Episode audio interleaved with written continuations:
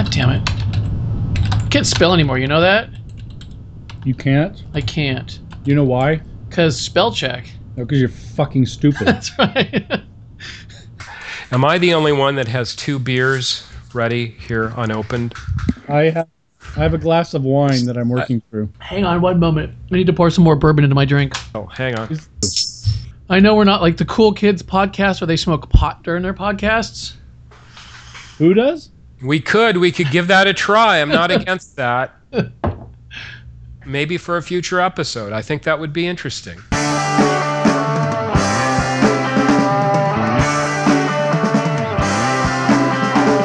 It's a little after 7 o'clock Pacific Daylight Time on July 7th, 2011, which means it's time for Media Loper Bebop. Tonight, it's the return of Larry David, so we look at why people are still enthused for Curb. Also, Rupert Murdoch closes one of his most well known papers over alleged hacking and bribery. And finally, the Kinks provide the next inductee to the Media Loper Great Albums Hall of Fame. All that and a musical moment with an asshole on Media Loper Bebop Episode 10 Shangri La. I'm your host, Jim Connolly, and with me, as always, are Tim Gaskell Curtsies. and Kirk Biglione. Hello. Hey, Kirk, how's that Aloha spirit going? Um, it's it's um, it's in deep freeze. Oh wait a I'm, minute. I'm going to get it back when I need it. Wait. All I, you, you know what? I listened to the first thing and I can't believe what kind of drugs was I on. Apologizing to Steve Perry. What the hell was that? You know, I think Steve. I take back that apology. I meant everything I ever said about Steve Perry. No, ju- you just have to go back and think about your sandals. Tell people about your sandals. oh, My- right. My sandals glow in the dark and have bottle openers on the bottom, and I use Mahalo. Mahalo ice cubes.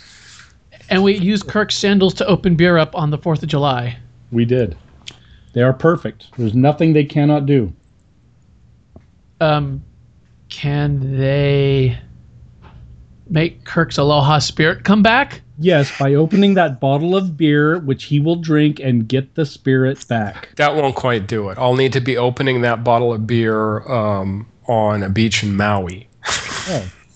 But can't you just now that you've been, can't you just go but can't you just shut Oh, yeah. your eyes Right. and back? Not during this podcast, though. I well, wait a second. I just feel like that we need to actually test Kirk's theory and fly to Maui and see if he gets his Aloha spirit back. Let's do a Maui uh, Media Loper Bebop cast on the beach. And we can get some Maui Wowie, and then we can also do the pot thing. We can do we can write it off two different ways. You know what we need? What's A, that? a, sp- a paying sponsor. Not one of these fake sponsors you, you dream up, Jim. We need actually someone to pay. And then we could, you know, sell the sponsorships and uh, they'd cover our costs. Are you suggesting that we sell out, Kirk? What about Virgin Air? No, no, I'm suggesting we get to someone else to pay for our way to Hawaii to do the Hawaiian episode. How about our wives? Hmm. There we go. You know, I think technically if they paid our way, we'd, you know, kind of be debt. Yeah. kicking in. Yeah, it's not really It'll come coming back. out, coming out of the same budget. It'll come back to haunt us. Oh yeah. I gotta be a good guy. Yeah, you will look like a good guy here. But I don't really want to be a good guy. I know. You know what you are? You're a social assassin. I guess I am in a way. Curb Your Enthusiasm comes back this week for its eighth season, something which seemed impossible when HBO ran the original Curb Your Enthusiasm special back in 2000. At that point, people knew Larry David was part of Seinfeld, maybe, but that was about it.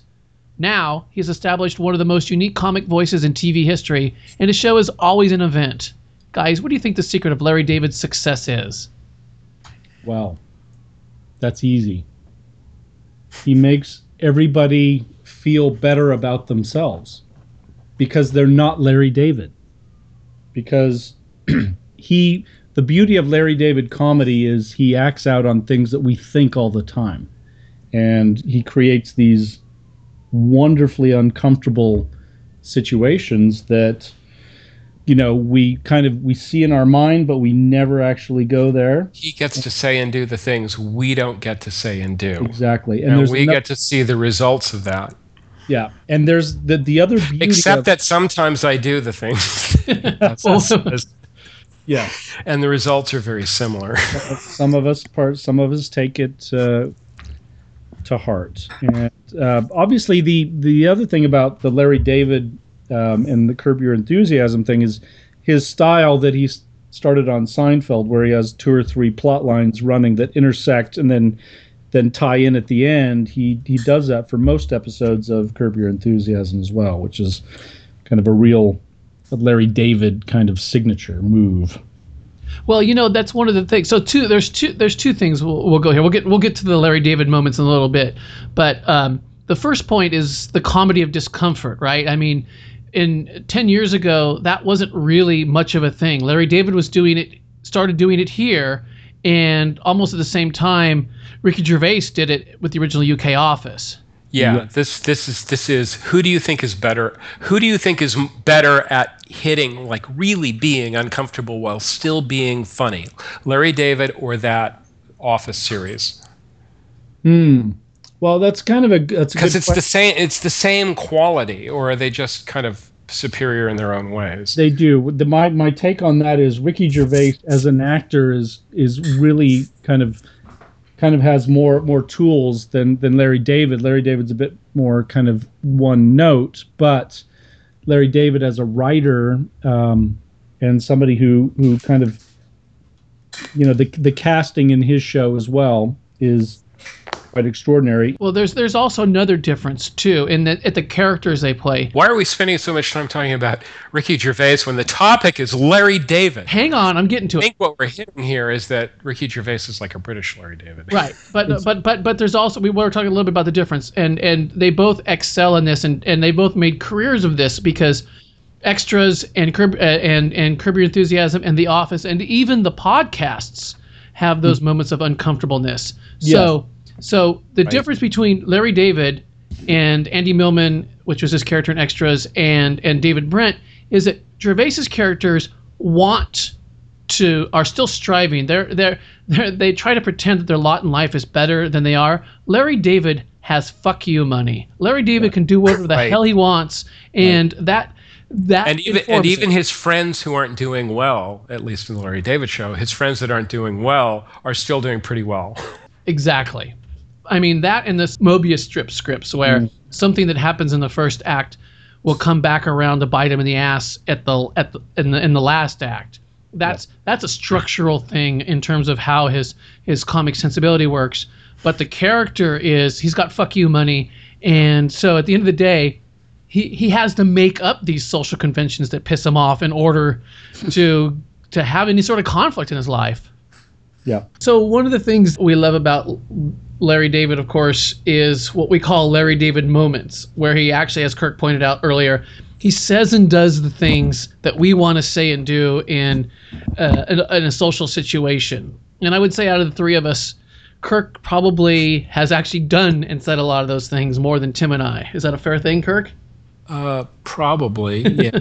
I mean, yeah.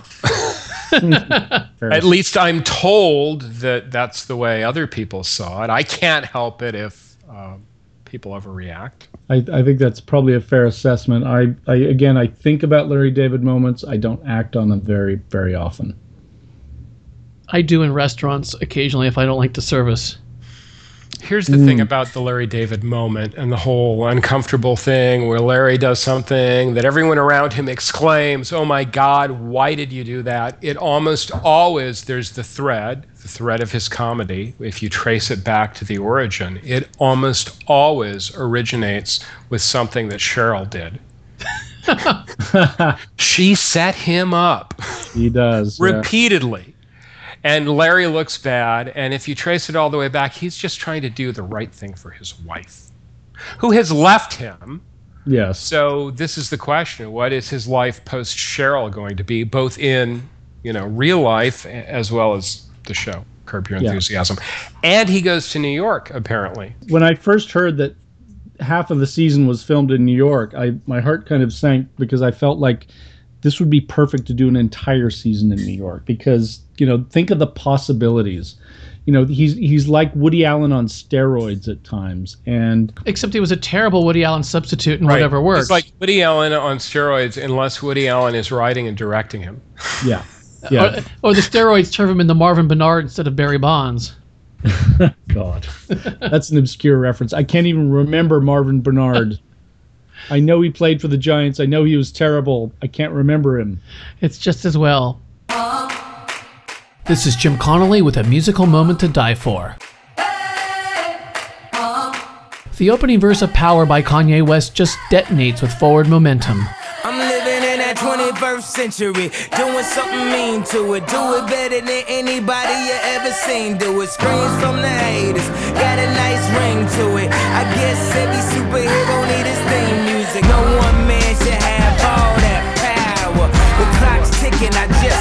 the hours. Stop tripping, I'm tripping off the power. The system broke. On his 2010 album, My Beautiful Dark Twisted Fantasy, Kanye West deployed masked human voices like Jimmy Page deployed distorted Les Paul riffs, creating huge musical soundscapes. And some Kelly Rollins and his white man world. And while neither Kanye's singing nor his rapping are all that special, they sure as shit are his, humanizing his otherwise outsized music and his otherwise outsized public persona. In fact, it would actually make his music worse if he were better, because there would be nothing to bring him back down to earth and reveal him not just as an insecure, arrogant asshole, but rather as an insecure, arrogant asshole who lives to make this music. In the case of Power, the result was a song that so earned its classic rock sample, it's almost like Greg Lake knew who he was singing about in the first place.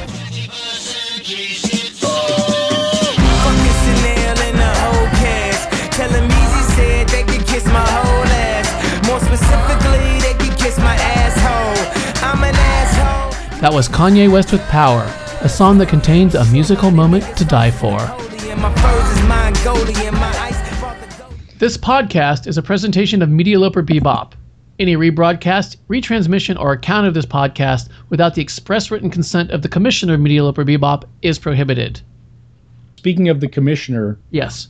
I just hope he doesn't take over the podcast and claim ownership because we can't pay our bills. Oh? God, we gotta get the sponsorship for that, don't we? I don't want this to turn out like the McCourts. I can- No, yeah, we have to get the commissioner to approve our sponsorships. exactly. This is going to be another problem. This is another reason why we can't take the sponsorship from our wives. You know, when I There's my- no way the commissioner would approve that. I don't know. I kind of think that he's hit on all of our wives at some point.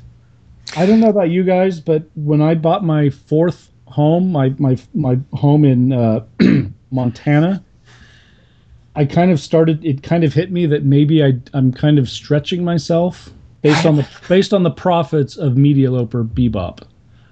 Well, Who are the profits of Media Loper Bebop? Well, we are the profit. Maybe if we got all of your profits to invest, we could form a compound, and our sister wives could get together and Ooh. Now you're throwing in big love reference. and wash our clothes while we go to Maui. I'm sure they'll. I'm sh- we. The Um, combination of that with with me saying that Cheryl David was the root of all of Larry David's problems. That's just what I was gonna say. Let's go to the phones, Jim. I'm sure we have some callers who have some opinions. hey, opinions. Rox, come here for a second. Today's today's podcast is sponsored by the word misogyny. No, I don't think she's going to. Wait, hang on. Or is Um, it polygamy? not where polygamy. Yes, that's the P word. So Kirk, so Kirk thinks that all Larry David's problems are due to sh- his wife. What do you think? She's just looking at me. He also thinks that you guys should. What's that I can explain it better than you did. Um, well, I don't think she wants to be on the podcast. She's just looking at me like. Well, just tell her to nod. Also, you guys are going to sponsor us going to Hawaii. Our you, you and you and Gene and Cassia. Is that okay? sponsor the three of you going to Hawaii? Yes, so we can record on the beach. Not us. Hello. Well, it's for a po- it's for the podcast. No. Are you sure? Positive. Okay, so she said yeah. I'll just cut out the part where she said no. Oh, her great. need- Thanks, Rox. Tell her we need the check by next Thursday. and we need the check by next Thursday. Good luck with that. Nice. Somebody just opened another bottle of beer with their with their shoe. Yep.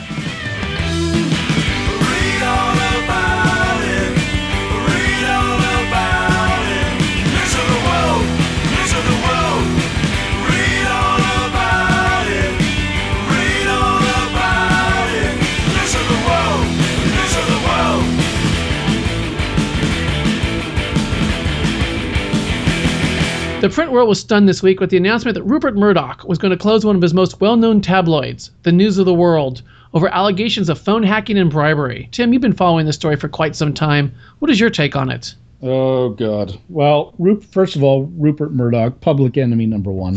Let's let's just lay it out on the line. Um, you know, the problem with him is he's been he he's tried to bend and twist rules in Australia, in the UK, and in America when it comes to media and ownership and everything. And basically, he's gotten away with a lot because he has a lot of money. He's been very successful. The problem with with Murdoch is he's kind of too big for his own damn good. The news of the world has been literally, and I'm not exaggerating, it is it, it is the the the the, the the nadir. It is the scum of all tabloid newspapers. It is where everything started with horrible tabloid newspapers. It is it is literally it is just the worst writing, the worst story, everything. It's Isn't it the isn't it the most read newspaper in the English language? I don't know. Probably. Well, they were saying their circula- their weekly circulation is still 2.8 million. For a newspaper in this day and age, 2.8 million? Yeah, two point eight million a week. That's yeah. That's not bad, right? Yeah, no. Yeah, but bad you have to remember in the UK, you don't have regional newspapers. You don't have the Washington Post or the Times. You don't have the New York Times. You don't have the LA Times. You don't have the. So it's a national newspaper. It's a national. It's a national tabloid. Exactly. Almost all mo- all the big papers in the UK are all national. They're not regional. So it's been for for for decade for the last couple decades. It's been the top tabloid, and it's been horrible. And the Sun obviously is the it's the the Monday through Saturday version of News of the World. News of the World is really the Sunday paper of the Sun. So now that they're closing down News of the World after all the hacking allegations, I would bet the farm that the Sun will just become a seven day paper. That's all.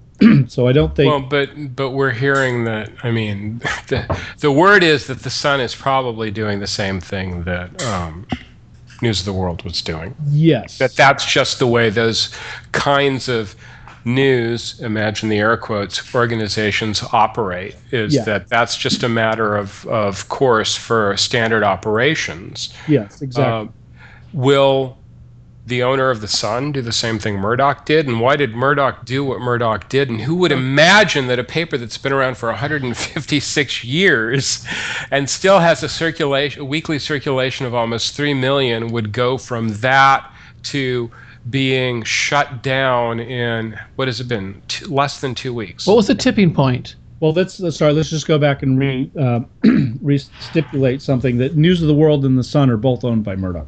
okay So- so okay right i didn't know this i don't read newspapers here or in the uk So so basically, the Sun. So that's why I'm saying the the Sun. I think will will just go to a seven day okay paper.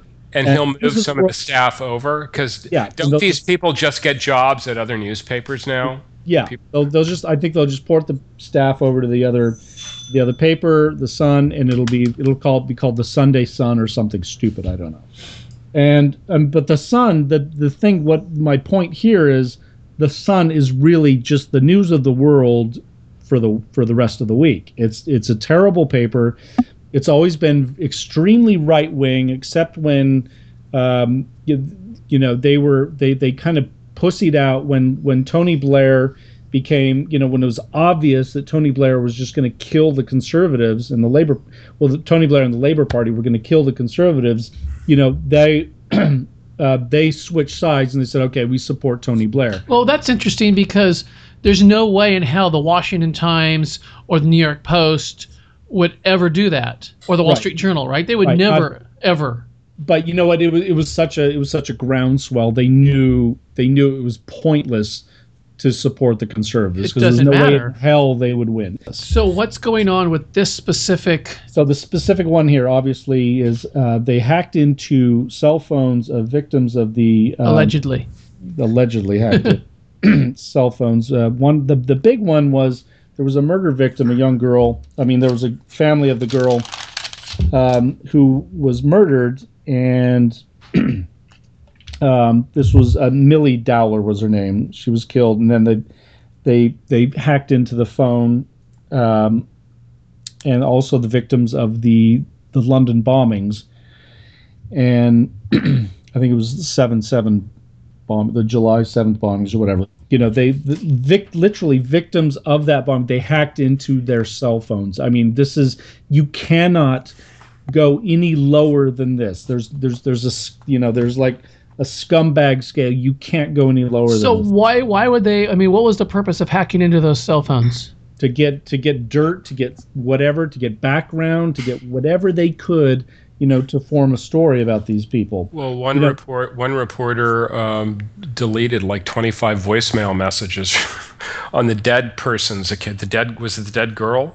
Mm, The yeah. de- d- deleted 25 voicemail messages so there would be room for new messages to come in. exactly. So they would transcribe the messages, you know, take it down, and then The, the Um, box was full, so it'll allow more messages than they had to delete. Yeah. crazy. so the, the the question becomes, you know, it, it's kind of like the Reagan Iran Contragate thing. How much did he know? And if he did know it, when did he know it? And I can't imagine running a Murdoch paper and not keeping him in the loop. But maybe maybe they did. I don't know. You know, the people that they're dealing with, celebrities and even non-celebrities, but victims of crimes and stuff. So they, they you know, the thing is, it, what it reveals is that they have no protection, no privacy, no nothing. So I think that is the bottom line, and you know, th- this could lead to a lot of hopefully a lot of arrests, and it could lead to some law changes, and it could lead to some serious economic damage to Murdoch, which I hope is the case. So here's a question for you, for both of you. If News of the World could drop so quickly when it's still, by all accounts, when you look at it, a viable commercial entity. No, but it's not. It's not because all the advertisers have dropped out. Nobody will touch it. Right. Whoa, whoa, whoa, whoa, whoa, whoa, whoa, Let me let me finish where I'm going with this. Okay. Before this happened, it was, and it happened so quickly. Is there a possibility that we could ever see something similar happen in the United States with Fox News, where Fox News, what do you call them? Reporters, correspondents? I'm sorry, Middle East experts Well, I, I call found them fiction writers. were found, um, you know, hacking people's phones, for example, as a widespread practice. Yeah. How do you think that would play here?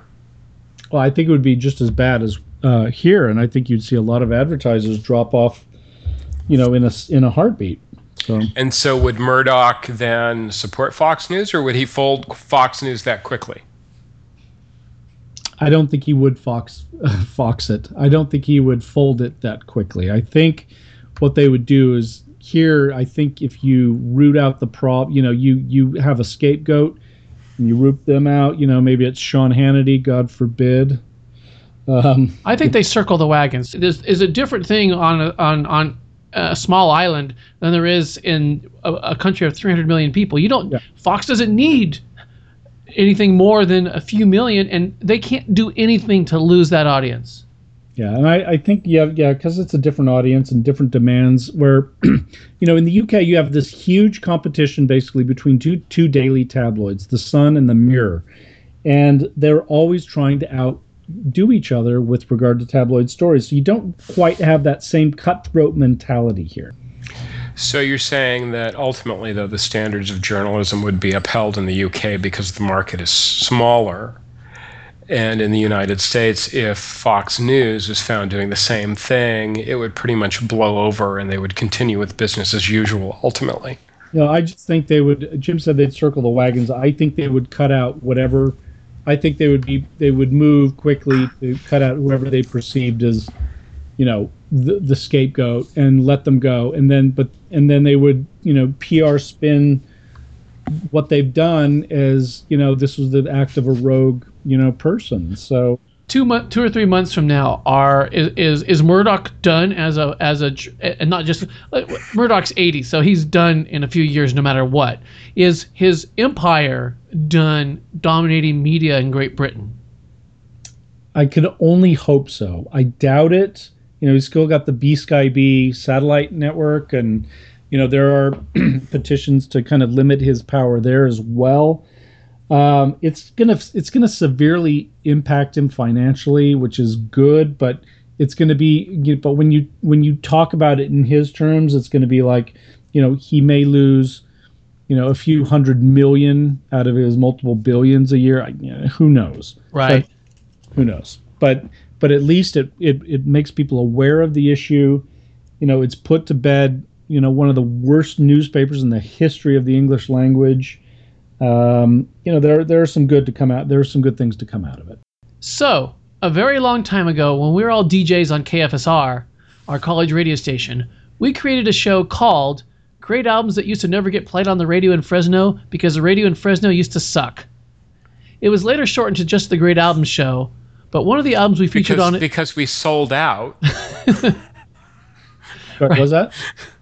It was shortened to just the Great Album Show because we sold out.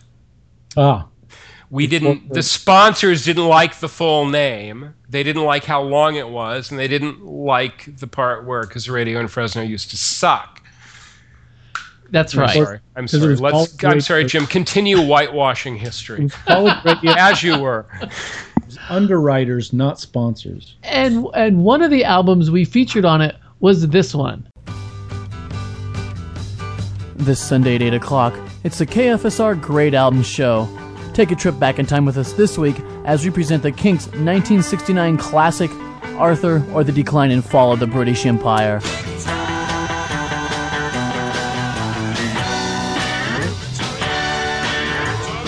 When Arthur was released in 1969, it was ignored in favor of The Who's Tommy. But now many people consider Arthur better than Tommy. It features everything from great social commentary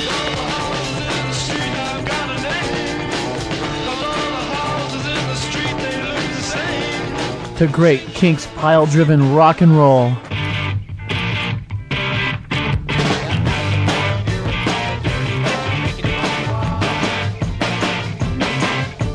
So if you were introduced to the Kinks by Destroyer or Come Dancing, then listen to Arthur and find out how the Kinks sounded in their heyday. This Sunday at 8 o'clock on the KFSR Great Album Show.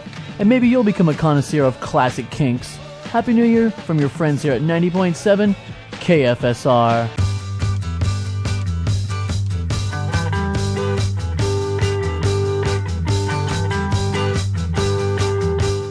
We've been big fans of the album Arthur or the Decline and Fall of the British Empire for quite some time now. Therefore, I would like to officially induct it as the second entrant of the Media Loper Great Albums Hall of Fame.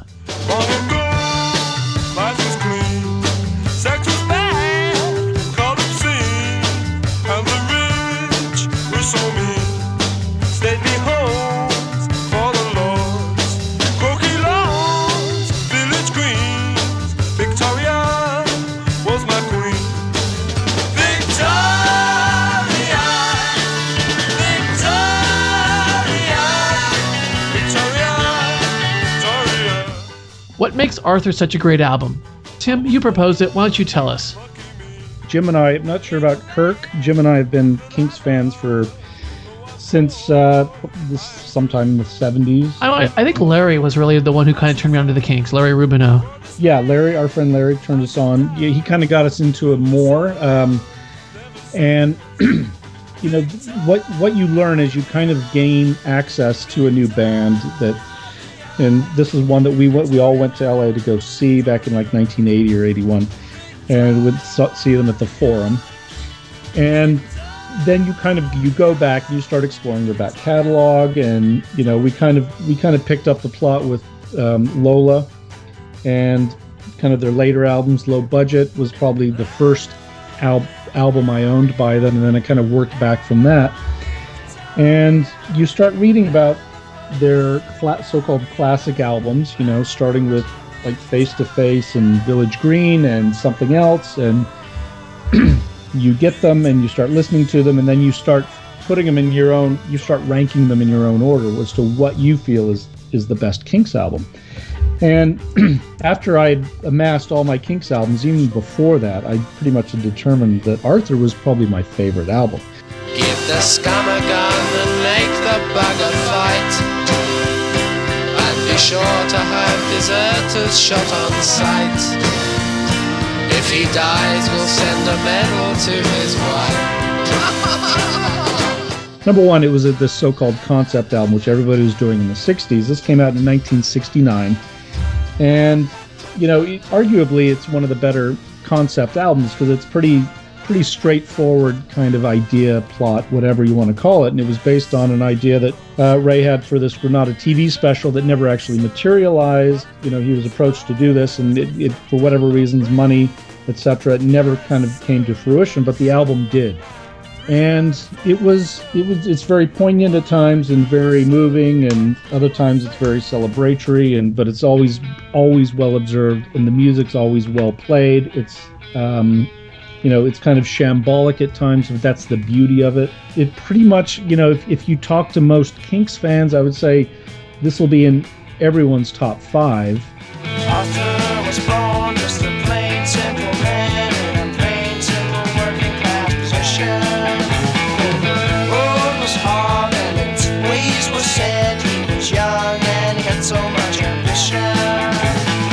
Isn't it interesting that it opens with with uh, a song about the one of the the icon, the single biggest, probably the single biggest icon of the British Empire, and Yeah. ends with just a song about a guy. Exactly. Yeah, it kind of descends. Yeah, exactly.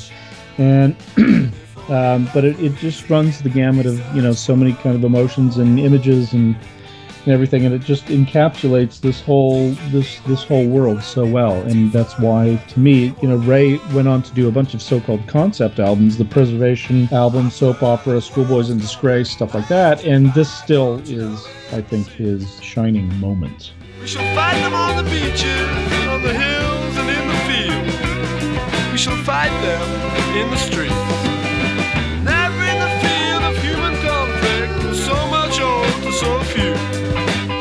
Made our British Empire a better place for me and you.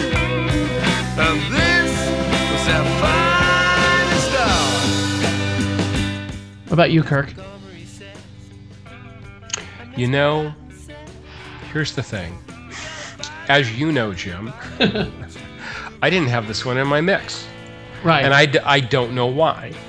Um, we had some discussion about what this album would be. Right.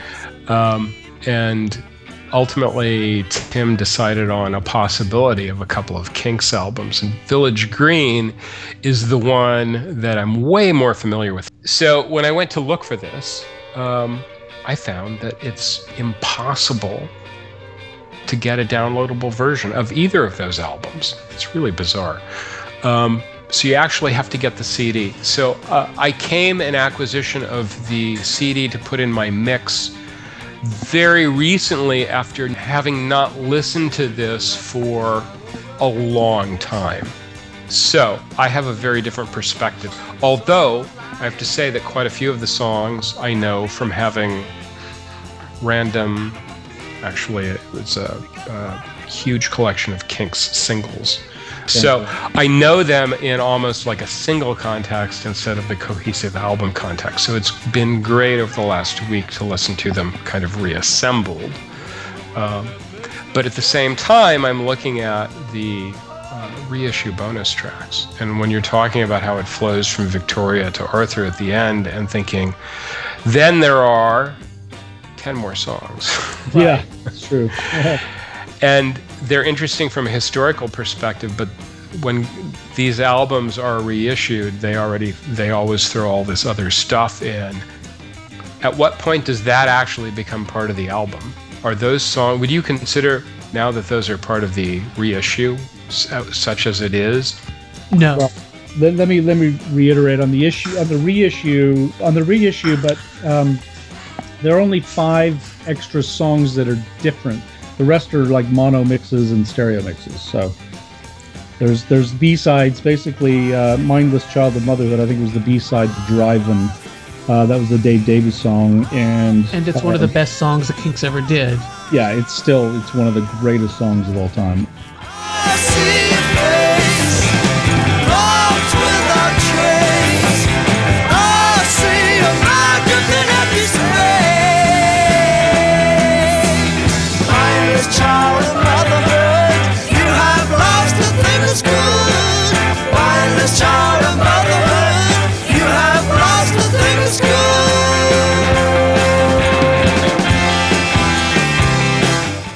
These ended up on uh, the Great Lost Kinks album or or um, the uh, Kinks Chronicles, and some of them. Tim, I don't remember this, but one of the one of the trips we took to the coast in the early '80s, I bought a, a Japanese bootleg called like Quiet Kinks or something like that that had a lot of these songs on it. The first time we heard them, they Wow. these B sides and stuff. Before, But when were these recorded? Were these outtakes from the session, or were they? How, Yeah, they- they were well. So most so the the mono mixes were obviously just you know either slightly right, mono mono versions of the album mono release. but uh, sometimes they use different takes and stuff. yeah. Um, but um, a couple of them were re- recorded right around the same time. Yeah, they, they they do come from the same the same era. So, do you think they were written with the intention of initially being part of this kind of cycle of songs and they just didn't fit in once they got everything in the studio, or were these just like odds I- and ends that just got recorded? Uh, I think because a few of them are Dave songs, I think they weren't part of the thing because I think these. He also at the same time he'd recorded his first solo album that never actually got released, so I think they came from his so-called solo album, and then um, most of these are Dave's songs. I think that for the most part, no, they they, don't really form the the tracks one through twelve are pretty much a cohesive, flowing storyline. Some other sun lies in a field. Someone has killed some other son today. Head blown up by some soldier's gun. While all the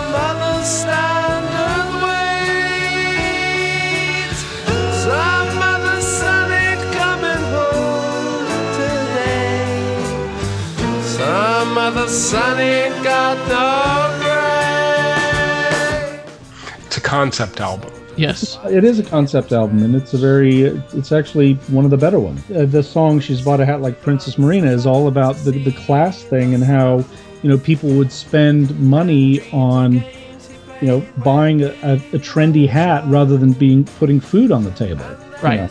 She bought a hat. Like Princess Marina is also about kazoo. She bought a hat like Princess Marina, and her neighbors think it treats her a treat.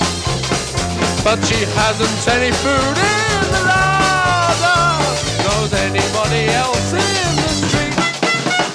Which is one of the reasons I like it is that they throw in uh, you know kazoo and there's a lot of harpsichord and piano and God knows horns. There are horns on almost every single song on this album, and yet I think it rocks more than any Kinks album, including low budget, including their early albums. I mean, just in terms of just maybe it's the the super sloppiness of Mick Avory, which is which is amazing. which is amazing. Um, and Dave Davies, I don't think was ever better than No. this album. And if you, especially on the reissue, the remasters, where yeah, I, it seems to, it feels to me like his guitar playing is kind of brought up a little bit in the mix. The Um, reissue. on the reissue, um, his his playing's amazing, and, and he does some, you know, listen to his guitar playing on Yes Sir No Sir, it's, you know, obviously Australia, Brainwash, stuff like that. It's just, Everywhere. It's everywhere. It's And- everywhere.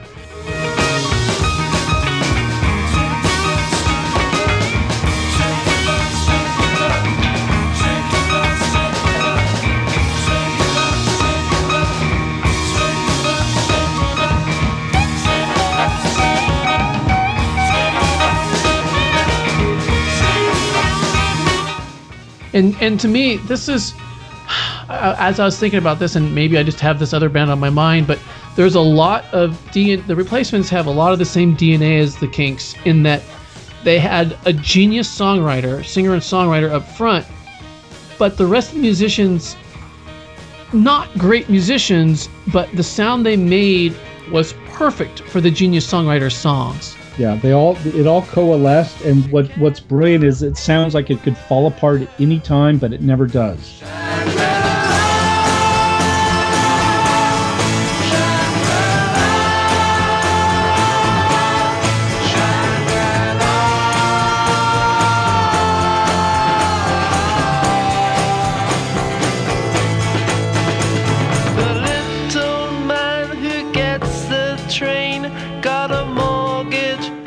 It's, it's an album that I don't think I'll ever get tired of, and I can not say that about too many albums. So you say it's your favorite Kinks album? I would say it's my favorite Kinks album. How about you, Kirk? Uh, I wouldn't say it's my favorite Kinks album. What would you say is? Uh, probably Village Green. I couldn't argue with Village. I couldn't argue with anything between something else, Village Green, Arthur, or Lola. I mean, to me, those four albums are all A pluses. Um, if I have to rank, up until re-listening to this a few times before this this podcast, I would always go with something else because I feel the songs are so well observed. But I remember 20 years ago, Arthur was my favorite Kinks album because it rocks so much. So I've kind of come back around to that again until I listen to something else a few times, and then that will be my favorite Kinks album. Those those albums are all perfect. I have to put in a word for Muswell Hillbillies, Which which I which which love. I think is a great album. I do love that album. I, I couldn't argue with Muswell Hillbillies on that side of the of the uh, continuum and Face to Face on the other side of the continuum, though they're not quite my favorites. That is a good run though. Yeah, it's a hell of a run. That's as that's as good of a run as any band's ever had, and this was right smack in the middle of it.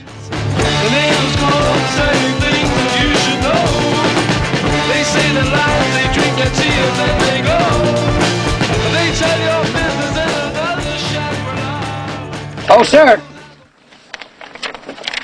Just one more thing. One more thing, Tim. One more thing is the last thing. It's the new Harry Potter movie, which comes out next week. this week or next week? Next Uh, week. Sure, we'll just say soon. Comes out. The new Harry Potter movie comes out soon. It puts a nice little uh, ribbon on the whole franchise, ties it up, and it should be awesome. I can't wait to go see it. I know Kirk will be there. Kirk's going to This come is with Harry Potter too, right? Harry Potter 2, yes. Um, I will I will be going to see it uh, probably um, within a week of it opening, and Jim will see it in six months when it comes out on DVD. One more thing, Kirk. So um, I'm going to do an abbreviated version of Mint Coin. I talked a few weeks about a few weeks ago about Bitcoin. Yes. Um, How's that doing, by the way? um, but there have been some issues. it really, since Coco shaved his head, we could probably switch to Bitcoin and have the Bitcoin update, but it wouldn't be as interesting. Uh, there was a market crash. There was a heist. There's all kinds of stuff. The other extreme of that is Mint Coin, which is physical coins that they mint. Uh, and there are a billion one dollar coins sitting in a vault. U.S. We're talking U.S. currency here, of course. We're not With talking like pesos or, or yuan or something like With that. everything that's going on right now, talking about you know the, the recession and the shortage of revenue, and should we raise taxes? How can we cut expenses? There's no money. There's not enough money to go around. Every state is declaring bankruptcy. Um, there are a billion dollars sitting in a federal vault that they had to expand because it wasn't big enough to hold all of the money that banks were sending back because no one wants it. I want it. I want it. No, you don't. And and what it is is the dollar coin. I love Again- that. Again, the dollar coin. So they've been trying to convert us from dollar bills to dollar coins for how long? Uh, for most of our lives. Yes. And the they're just not- system. they're just not taking off. No one wants a dollar coin. It turns out that our culture prefers paper or plastic. It's got to be one or the other, or soon, NFC, near What? field communications, the next technology. Oh, that's right. The thing where you wave your phone in front of the payment thing and it debits it from your account. It's like a debit card through your phone. Hmm. So- somehow, somehow, Washington has worked out that this is not liberal or conservative. This is just the perfect example of how things go wrong in a bureaucracy. Su- the Susan B. Anthony failed. The Sacagawea fail- failed. So they had this idea around 2005 that we just need white, old, dead white men on coins, and then they'll be popular. We've tried the Native American, we've tried the suffragette. Let's go to Richard Nixon No. and see how those do. And so they committed to a program that would be a dollar coin for every single president and we're only like about halfway through and they they're they're minting more than anyone could possibly spend if they were popular and banks can't circulate them. So they're sending them all back to the federal mint and the mint is having to put them in storage and storage is having to be expanded because there are so many dollar coins because no one wants them. And and, yet they have to keep minting more because we haven't gotten to George W. Bush yet. And here's my favorite part in all of this absurdity. The law says they have to mint a dollar coin for every single president of the United States except the Muslim. Oh, That there is a Sacagawea protection clause because the senator from North Dakota felt that Sacagawea coin should still be circulated to honor the highest profile resident of North Dakota. So besides Dick Green. And so they have a rule now if they make they have to make 20% they have to mint 20% Sacagaweas or 20% of what they mint in a president. So if they mint a hundred thousand, uh, if they mint a hundred million Nixon coins, they have to make 20 million Sacagaweas. wow. all I can tell you is that I have maybe fifteen dollars of one dollar coins in my car, and I don't know where I got them from. God, I some, some part of me makes me part of me thinks that they came from real mo- real money monopoly, but I don't remember for sure. And I have them, and there's been times when I could use a dollar and want to spend a dollar or a few dollars, like on tips or whatever, and I think that whoever is at the other end of the transaction is not going to believe that I'm actually giving them real currency. And that's That's the silly. problem right there. No Same one problem believes with the these two are dollar real. bill. So you're being you're being you're being kind of diffident with your money. I just well, I don't want I don't I don't want the stranger that I'll never see again for the rest of my life at the other, other end of the transaction to think that I'm trying to pull something on them. But why would they? They're, they're trained actually to recognize money. Oh, really? Yeah. No. Now let me. Uh. I, I have two things to say on this. Number one, they should just make like an Elvis Presley coin, and that would everybody would get that. and number two, what they did in the UK when they did the same exact thing is they just took the paper ones out of circulation. Every time one turned up at a bank, they destroyed it, and within a year there was no more paper, and it was all coins. But once ha- again, you have fewer people. No, but the thing That is, would accelerate the move towards other forms of currency. well, the thing is, what no one wants the coins. The problem with us is we've left the choice. We've left the choice between the coin and the dollar bill. You have to say one or the other. Either we're making just coins or just dollar bills. You can't have both. But the infrastructure, the infrastructure, Right. the, all of the mach- all the things that take a dollar bill need to be retrofitted to take dollar coins. But And that's not going to happen. No, but trust me, they already do. Most of them already do. But everything that takes a bill also takes a coin. I think we're, if anything, we're moving away from physical tokens of currency. I don't ever use cash hardly anymore for almost anything anymore. Yeah, I try not to use much cash.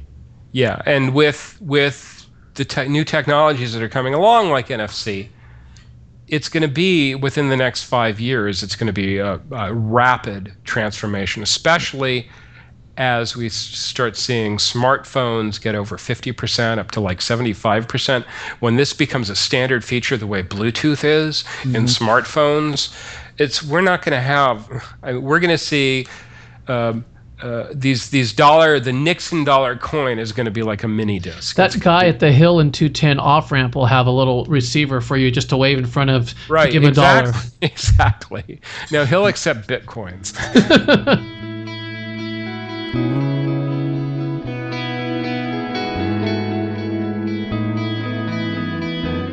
One more thing. We're in the final two episodes of the last great drama currently airing on network TV, Friday Night Lights. And nobody cares. Only 2.5 million watched last week, which is just kind of sad and yet completely appropriate because this show never got the audience it deserved. And of course, while that DirecTV deal gave it a new life and allowed the show to course correct after a disastrous second season, it also ensured there would never be a true national conversation about Friday Night Lights. And without that conversation, there wasn't any consensus, leading it to be permanently underrated. Which is sad. Despite some monstrous mythology holes, East Dillon appearing out of thin air, characters like the McCoy family disappearing back into that same air, that whole thing with Landry and Tyra. Friday Night Lights always overcame those with amazingly well observed characters as well as a real respect for those characters. And of course, there was Kyle Chandler and Connie Britton as Eric and Tammy Taylor, who played the most loving, real, lived in marriage I've ever seen on TV. My guess, though, Friday Night Lights' reputation will grow as people catch up with it on DVD. And that does it for Media Loper Bebop Episode 10 Shangri La. I'd like to thank Kirk and Tim. Thanks, guys. Thanks, Jim. Bowing low.